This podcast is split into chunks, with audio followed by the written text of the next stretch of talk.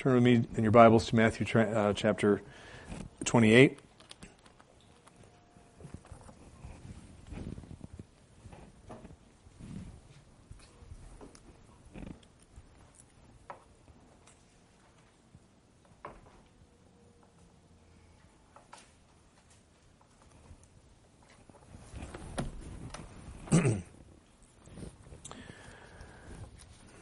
Matthew 28, we'll start reading in verse 11.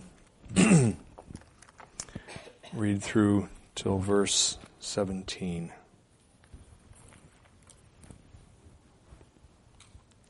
Actually, I'm, I'm, I'm going to go ahead and back all the way up to the front of the chapter just to remind you the context.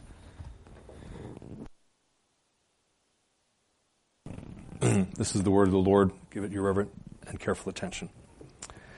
Now, after the Sabbath, as it began to dawn toward the first of the, de- of the week, first day of the week, Mary Magdalene and the other Mary came to look at the grave. And behold, a severe earthquake had occurred. For an angel of the Lord descended from heaven and came and rolled away the stone and sat upon it. And his appearance was like lightning, and his garment as white as snow. And the guards shook for fear of him and became like dead men. And the angel answered and said to the women, Do not be afraid, for I know that you are looking for Jesus, who has been crucified. He's not here, for he is risen, just as he said. Come, see the place where he was lying. And go quickly and tell his disciples that he has risen from the dead, and behold, he is going before you into, into Galilee. There you will see him. Behold, I have told you. And they departed quickly from the tomb with fear and great joy, and ran to report it to the disciples. And behold, Jesus met them and greeted them. And they came up and took hold of his feet and worshipped him. Then Jesus said to them, Do not be afraid. Go and take the word to my brethren to leave for Galilee, and there they shall see me. Now, while they were on their way, Behold, some of the guard came into the city and reported to the chief priests all that had happened. And when they had assembled with the elders and counseled together, they gave a large sum of money to the soldiers and said, You are to say, His disciples came by night and stole him away while we were asleep. And if this should come to the governor's ear, we will win him over and keep you out of trouble. And they took the money and did as they were instructed. And this story was widely spread among the Jews and is to this day. But the eleven disciples proceeded to Galilee, to the mountain which Jesus had designated. And when they saw him, they worshipped him, but some were doubtful. Amen. Pray with me. Oh Lord, we thank you for the privilege of having you speak to us both through the written and the preached word. Uh, we ask that you would uh, help us. There are challenges that make it easy for us to, um, for our minds to wander. Um, events that are happening in our lives, uh, unfinished business, um, uh, not enough sleep, what have you. We ask that you would prevent us, Lord, from uh, not paying attention, but you would give us the grace to listen for the word of Christ uh, as you preach to us uh, through this passage. And would you please bless us as we do that, and would you please honor yourself and the Father and the Spirit greatly? We ask it in Jesus' name. Amen. Children, have you ever played with other children a team sport where there were maybe uh, three or four of you on one team and three or four of you on another team.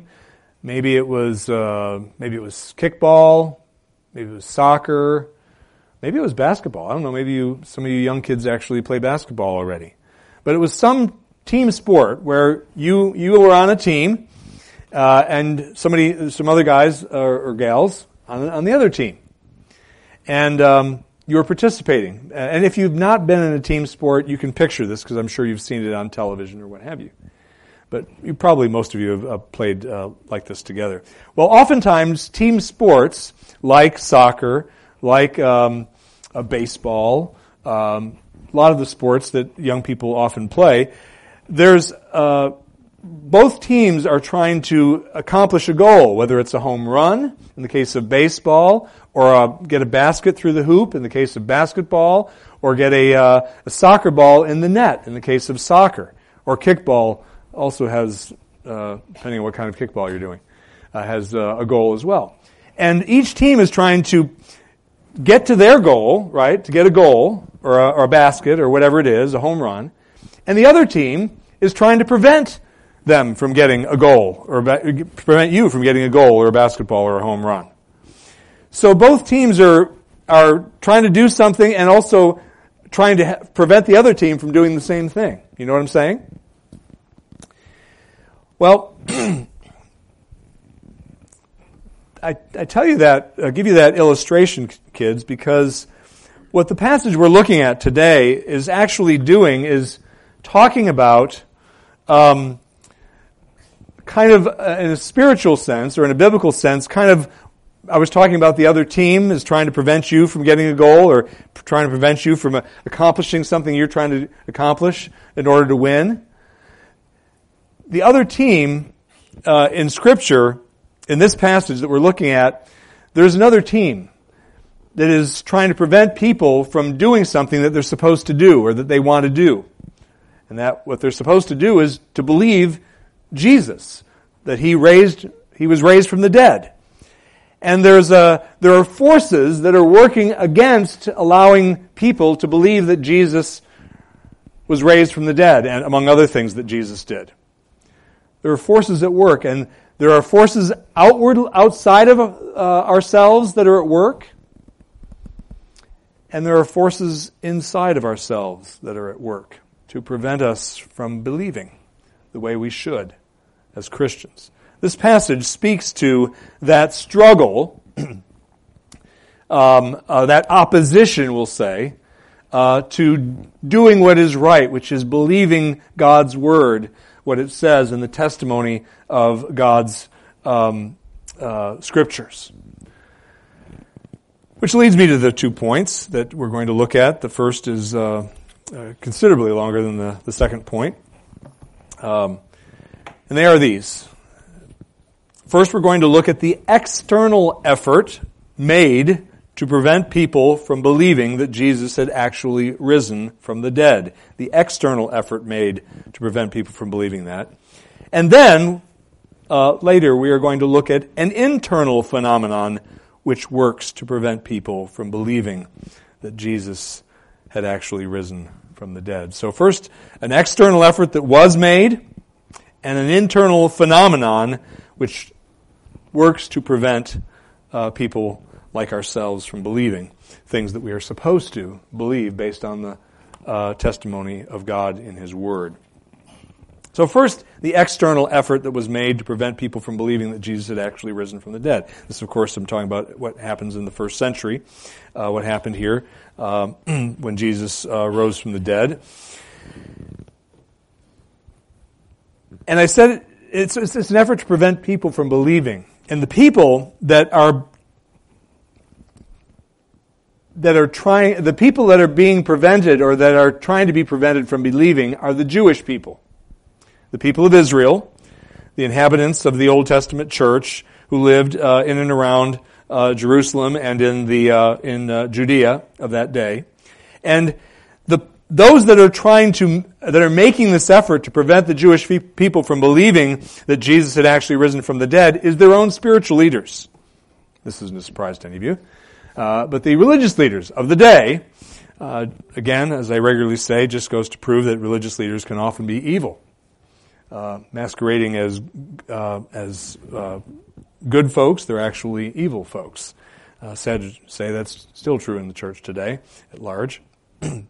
But uh, the religious leaders of uh, Jesus' day hated him, and uh, they loved themselves. Uh, and they were all about themselves.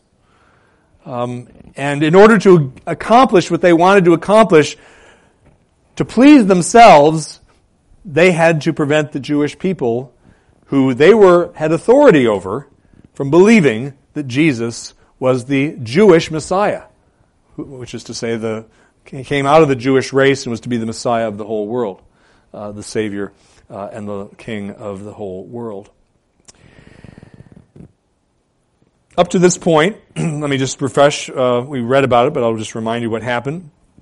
The uh, angel of the Lord's sudden and spectacular and, shall we say, forced filled uh, appearance in front of the tomb's entrance so frightened uh, and stunned the guards who had been assigned to guard the tomb that they were knocked unconscious, it appears, by the experience, uh, by the shock, by the awe, uh, by the, uh, the quaking of the ground, perhaps, uh, and just uh, the terror that filled their hearts when this heavenly being immediately descended and appeared before them and threw that rock out of that, that enormous rock out from the entrance of the tomb in front of them.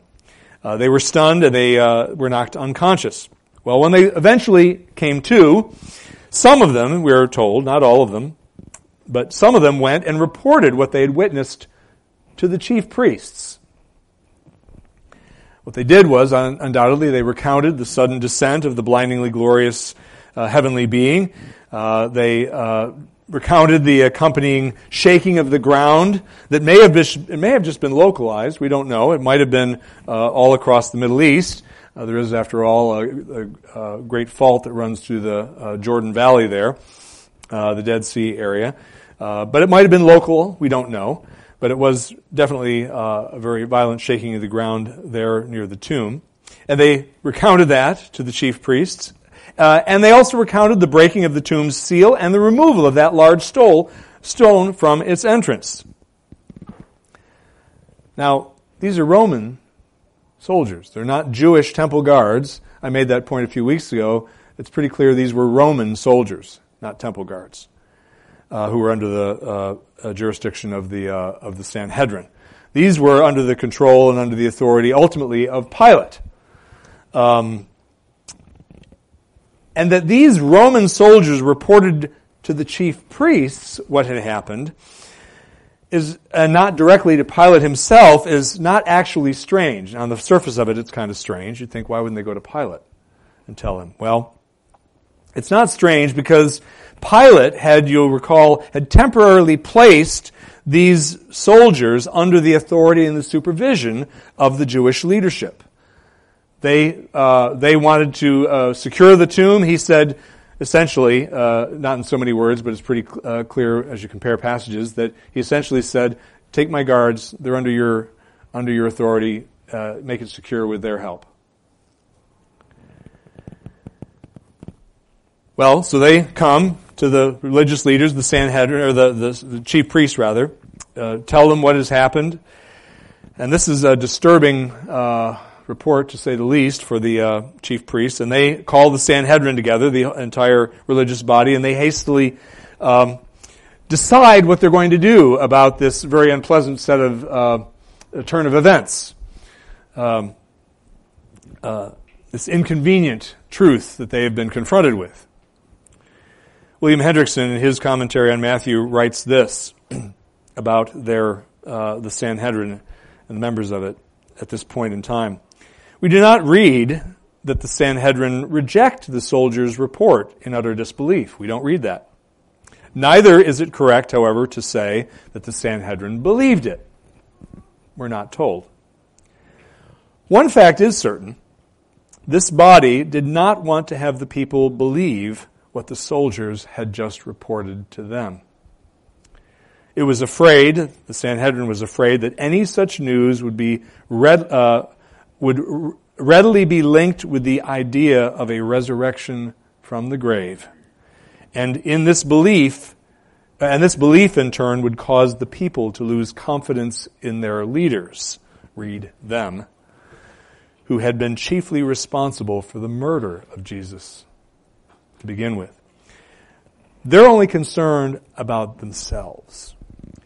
If the people stop, start believing that Jesus is the the Messiah uh, as evidenced by a resurrection of his body, of him from the dead, then their goose is cooked in terms of their influence over the people. They cease to be important. They cease to be um, uh, given accolades and, and those respectful greetings in the marketplaces that say they so loved. Their, uh, their egos weren't going to get massaged anymore. And they hated this. And they hated Jesus for making it, uh, for taking that away from them, which is essentially what he had done. So they meet, they scheme, they agree to do three things in response to their vexing, uh, this vexing situation. First, they would, and they did, as we read, give a large sum of money to the Roman soldiers in exchange for them not telling anyone about what they had seen or experienced earlier that, uh, that night. Secondly, they then instruct the soldiers to tell everyone who asks them what happened that night, to tell everyone that Jesus' disciples came during the night and stole their body, their master's body away while they, the guards, were all asleep. Perhaps a dozen of them. The Sanhedrin's earnest hope, of course, in uh, telling them to spread this story, the, telling the, the Roman guards to spread this story. The Sanhedrin's hope is that the Jewish populace, anybody who finds out about it, and they're counting on the word spreading, uh, the lie spreading, that anyone that would find out about this, uh, the disciples having stolen the body theory, would find this fictional version of what happened believable, or relatively believable, uh, which in turn would prevent them from concluding that Jesus had in fact actually risen from the dead bodily. So it's a substitute for the, for the truth. And they're hoping it'll gain traction, and they're hoping that uh, the people will by and large buy it, and this whole Jesus thing will just go away. The soldiers' response to the Sanhedrin's proposal, as I've already indicated by their acceptance of the money, uh, Oh, I, am sorry, and I forgot one other important point. There are three things. I only mentioned two that they decided to do. Uh, give them the money and give them the, the lie to, to spread. But the third thing they did was they promised those Roman soldiers, the Sanhedrin did, or the uh, leaders of it at least, that when Pilate learns of what would appear to him to be the soldiers' dereliction of duty at the tomb, they, that is the Jewish leaders, would persuade Pilate not to punish them.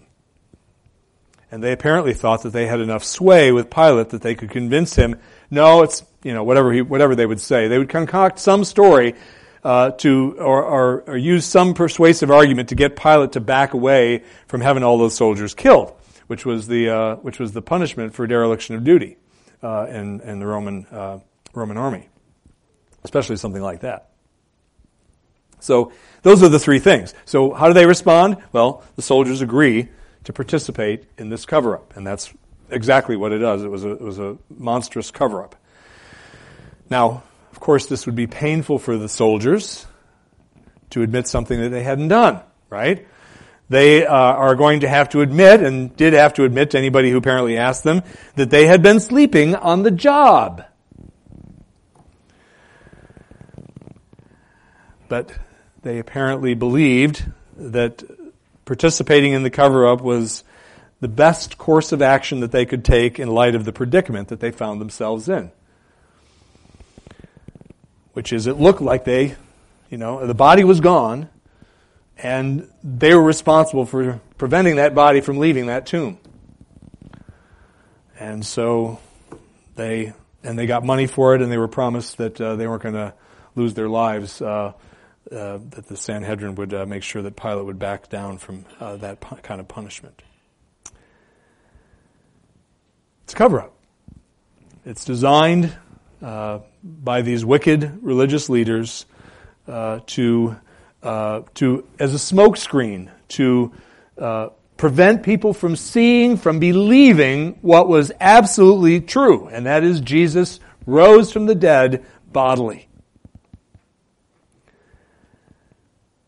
Enemies of the gospel? Well, there are plenty of efforts today made by Jesus' enemies to prevent people from believing the fact that Jesus has actually risen from the dead and a lot of other things about Jesus as well. But what we're talking about here is uh, his resurrection from the dead. A lot of other people, a lot of people today uh, wish to dismiss that and, and, and concoct stories uh, or scenarios that seem to be believable that allow people to just go, oh yeah, that's, we know, well, no, that's silly. I was one of those people, by the way. Back before I was converted in college, that was my, that was my, uh, basically my line. Well, we, we know that's, you know, we know that's, it didn't happen that way because of this, this, and this.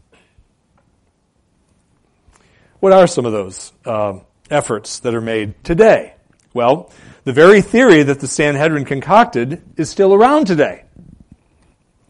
That is that the soldiers fell asleep, and uh, the body, the uh, the uh, disciples snuck in there and got that body out, and wow, missed that.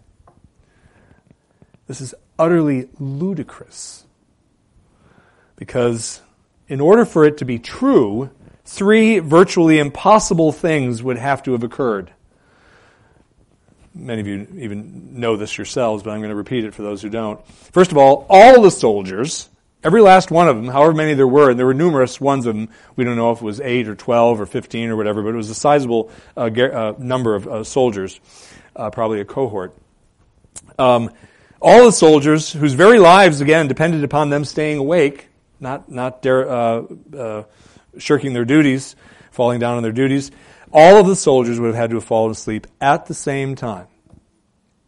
Secondly, of course, as you obviously can realize this, all the members of that guard would have had to remain asleep the whole time while the seal is broken, while that huge stone is uh, rolled away from the tomb, and while the body of Jesus is carried out of the tomb uh, people, somebody holding his feet, somebody holding his head, uh, some people guarding the way, whatever, um, pushing things out of the way, tree limbs and the like. Point is, it's ridiculous. It's just absurd. And even if Jesus' body had been stolen, let's just, you know, let's just for a minute, entertain that possibility.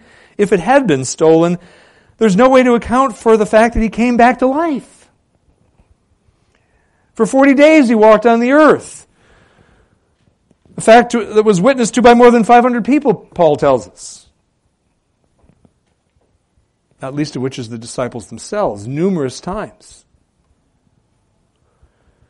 So this theory is just silly. It's evil, actually, but it's silly evil. Another proposal designed to give people an alternative to believing that Jesus actually rose from the dead is called the swoon theory. Many of you have heard of this. Some of you perhaps haven't heard it described that way, but it argues that Jesus didn't actually die when he was on the cross, but instead he passed out due to the excruciating pain that he was experiencing. He was just passed out, and therefore he only appeared to be dead, and they took him down alive from the cross and put him in the tomb. Which, where he subsequently, oh, regained consciousness, rolled that pesky stone away from the entrance, and walked out under his own power after what had been done to him on the cross.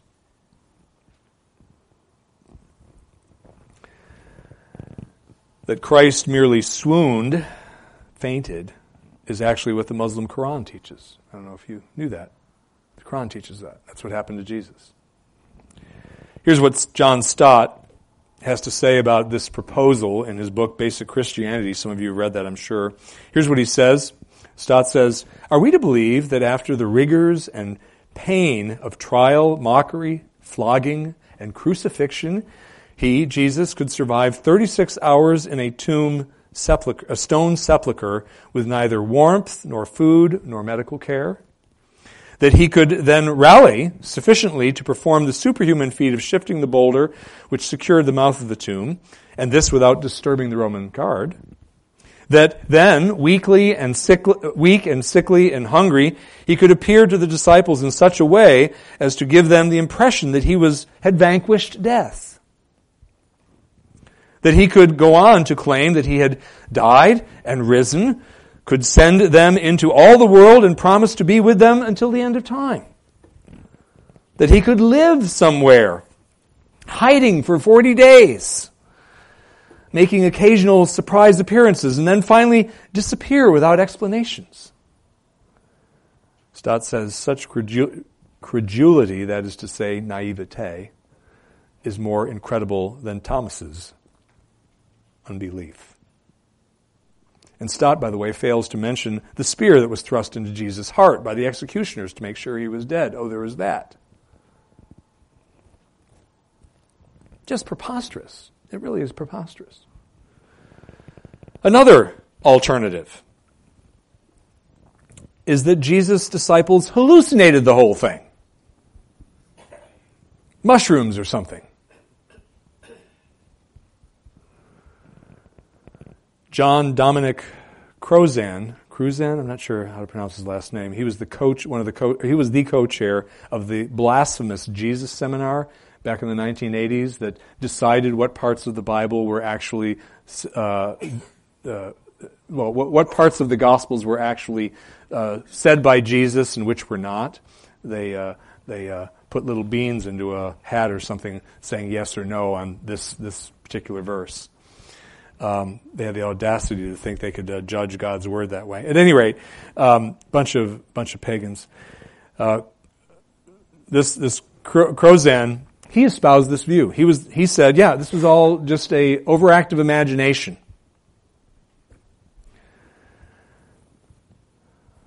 Asserted that the disciples' stubborn insistence that Jesus had risen bodily from the dead was merely the product of fantasy.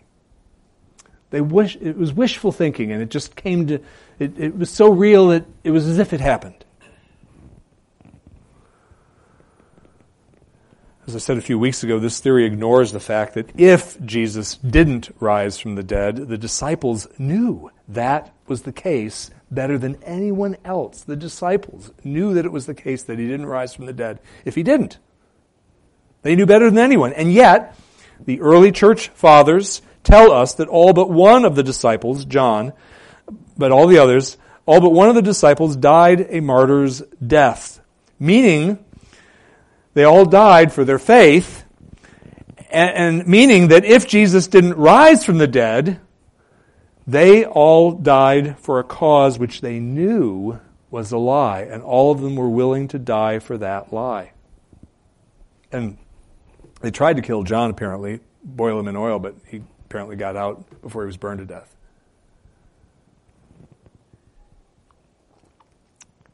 Had any of the disciples simply renounced their claim that Jesus was the risen Christ, many of them may well have been able to avoid being executed in torturous ways. No, this theory does a sorry job of explaining the explosive growth of the gospel in the first century in the face of staunch and often violent persecution. Well, one last uh, major uh, alternative, shall we say, to Jesus rising from the dead, a way of dismissing that uh, that argument is made by opponents of the gospel. And what these opponents do is they merely dismiss the whole Bible. They, they resort to the outright denial of the truth of the biblical account of Jesus' resurrection from the dead as well as other miracles that he performed. They just say it didn't happen. It's Just all a figment Somebody just, it was a fanciful tale. It's all a tale. This is problematic for numerous reasons. Um, fulfilled prophecy uh, that that uh, Jesus had no control over. Uh, the fact that all the disciples died for a lie, knowing it was a lie, uh, and yet they all went to the grave, uh, suffering horribly. without ever renouncing the faith. And there's no record of any renunciation by any of them of their faith. And many other things. But, but it's problematic to say the biblical account is not true. I'm going to let the uh, Westminster Confession of Faith, chapter 1, paragraph 5, make the point uh, as to why it is.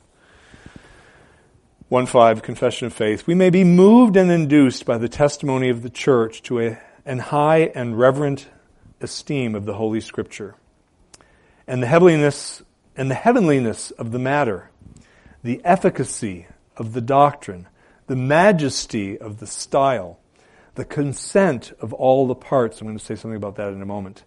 The scope of the whole, which is to give all glory to God, the full discovery it makes of the only way of man's salvation, the many other incompa- incomparable excellencies, and the entire perfection thereof, are arguments whereby it doth abundantly evidence itself to be the Word of God Yet, notwithstanding our full persuasion and full assurance of the infallible truth and divine authority thereof is from the inward work of the Holy Spirit, bearing witness by and with the Word in our hearts. So the Holy Spirit's the one who has to cause us to believe it. But the evidence is there. The evidence is, is a manifold that, that this is an otherworldly document. I mentioned I was going to say something about the consent of all the parts. For those of you that were in Sunday school, this is what I was talking about uh, uh, sorry for those of you that missed that. Come to Sunday school next week. Um, uh, that that that there's these multiple layers of uh, of uh, st- structure and symmetry and and uh, wor- word um, um, word repetition um, and um, oh, there's all sorts of stuff in there, and most people don't ever realize it. And there's a whole lot that I don't realize, but I get the benefit of a seminary education and get to spend time reading, you know, nerdy books. Uh, but but it's it's it's incredible what the Bible is. Uh, and the way it's constructed, and to, for for dozens of men over centuries from all different uh, walks of life to to put this all together and make this all fit together the way it does is just it is preposterous to say that. It's just preposterous say the Bible isn't God's Word. And yet, a whole lot of people say it. And you know what? Some Christians struggle sometimes to believe it.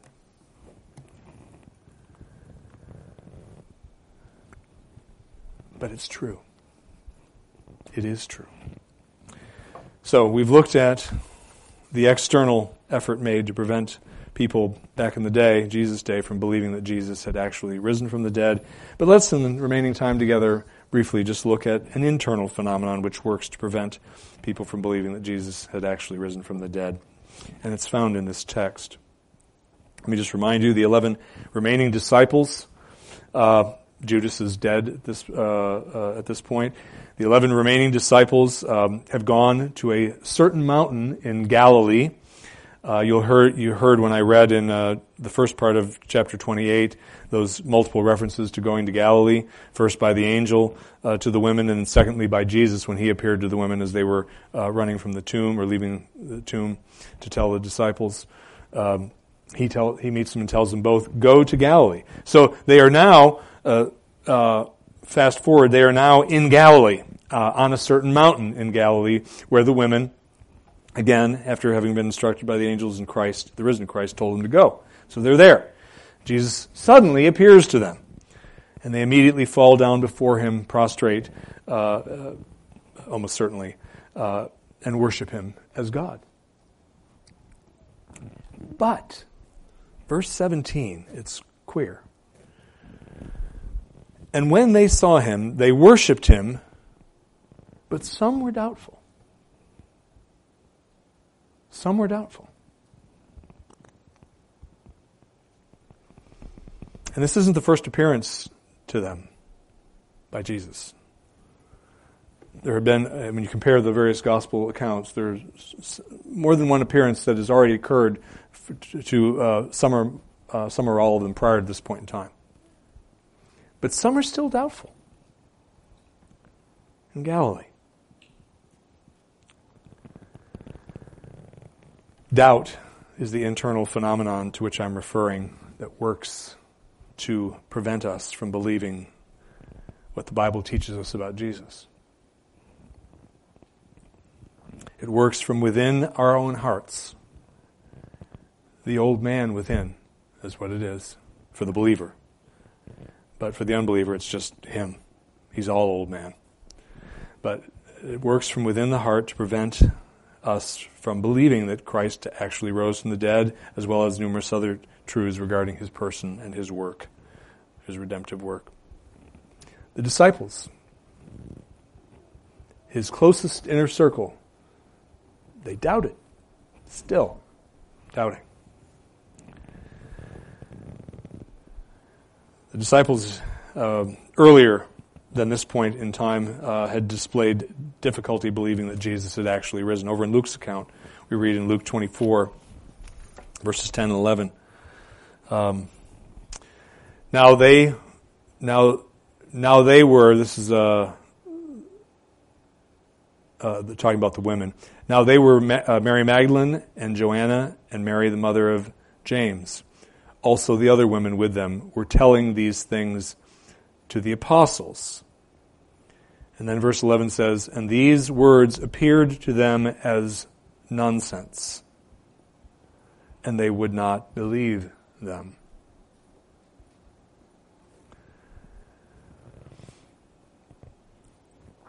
These are these were these are men with feet of clay. That's all of us, folks. It's all of us.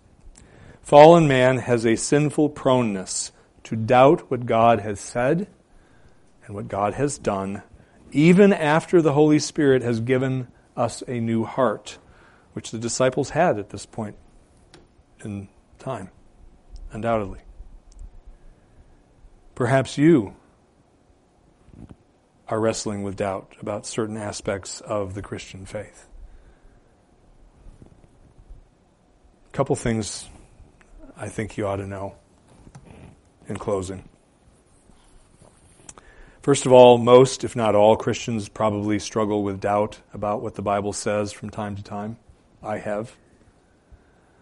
Definitely have. Biblical examples would include of who have people who have doubted would include Job. Some of his questions are pretty brash. Thomas, of course. Other examples could be cited, but we don't need biblical examples. There are plenty of examples probably in this room. So you're not alone in struggling to believe, to not doubt the scriptures. Secondly, doubting God is not the same thing as denying Him. Doubting is difficult, but it's not apostasy. It's something that because we're human, we go through sometimes. Um, the Lord sometimes just in His providence allows us to go through difficult times when our faith is very weak. But that doesn't mean He's let go of us. Thirdly, if you are doubting, God still loves you. And where it's needful, He forgives you.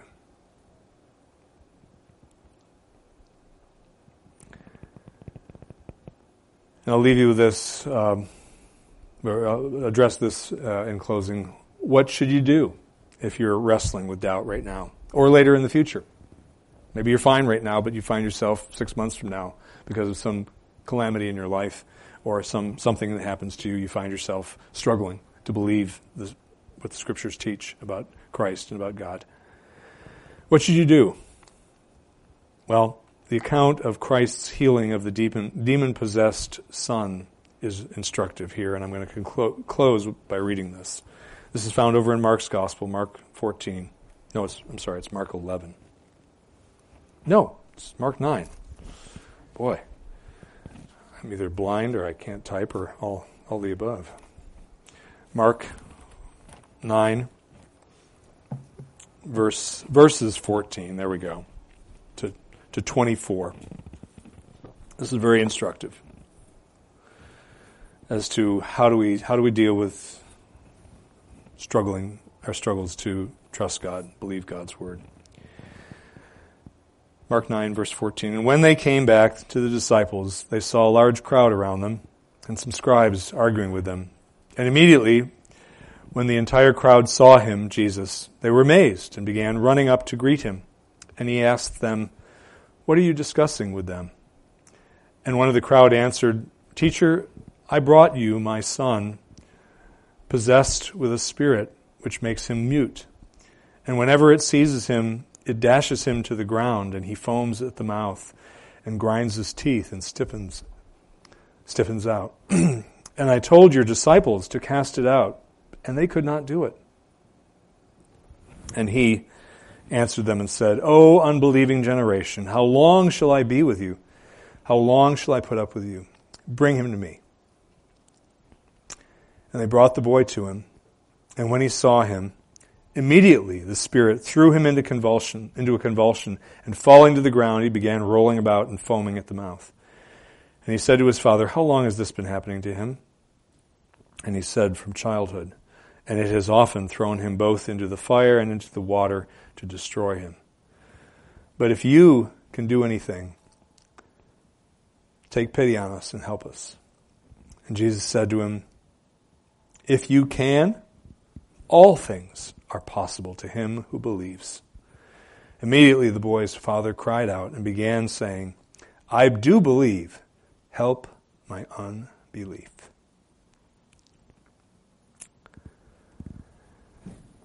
Just pray. Say, Lord, help my unbelief. He will, eventually. And He'll bring you to a better place because He's faithful. Let's pray. Lord, we thank you for this um, passage. We thank you for the fact that you did rise from the dead, Lord, that you are seated in the place of greatest prominence and glory and honor in the cosmos, in heaven. And we thank you that uh, you are the reigning Lord of the universe, that nothing happens by chance. Uh, you are ruling sovereignly, supremely, absolutely over all.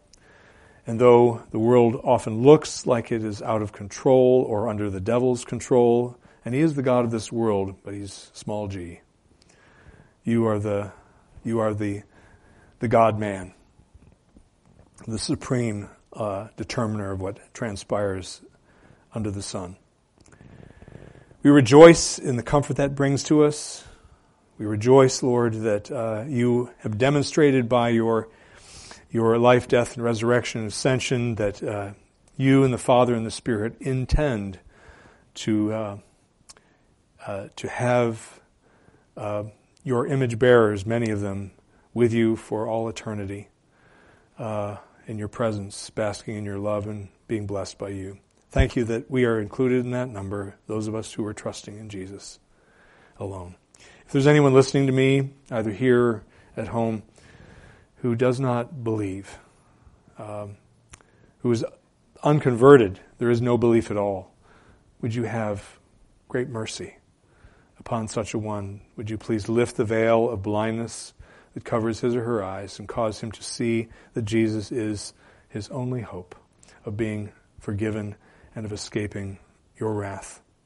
And we pray, Lord, I pray for those who may be struggling with doubt, um, who are wrestling, Lord, with uh, believing and finding faith to believe. Would you please grant um, an added measure of faith to those who struggle uh, and bring them to a better place. We ask this all in Jesus' name. Amen. Let's close. Forgot about that. Maybe you did too. Receive now God's uh, blessing, the grace of the Lord Jesus Christ, the love of God the Father, and the fellowship of the Holy Spirit be and abide with you all, both now and forevermore. Amen.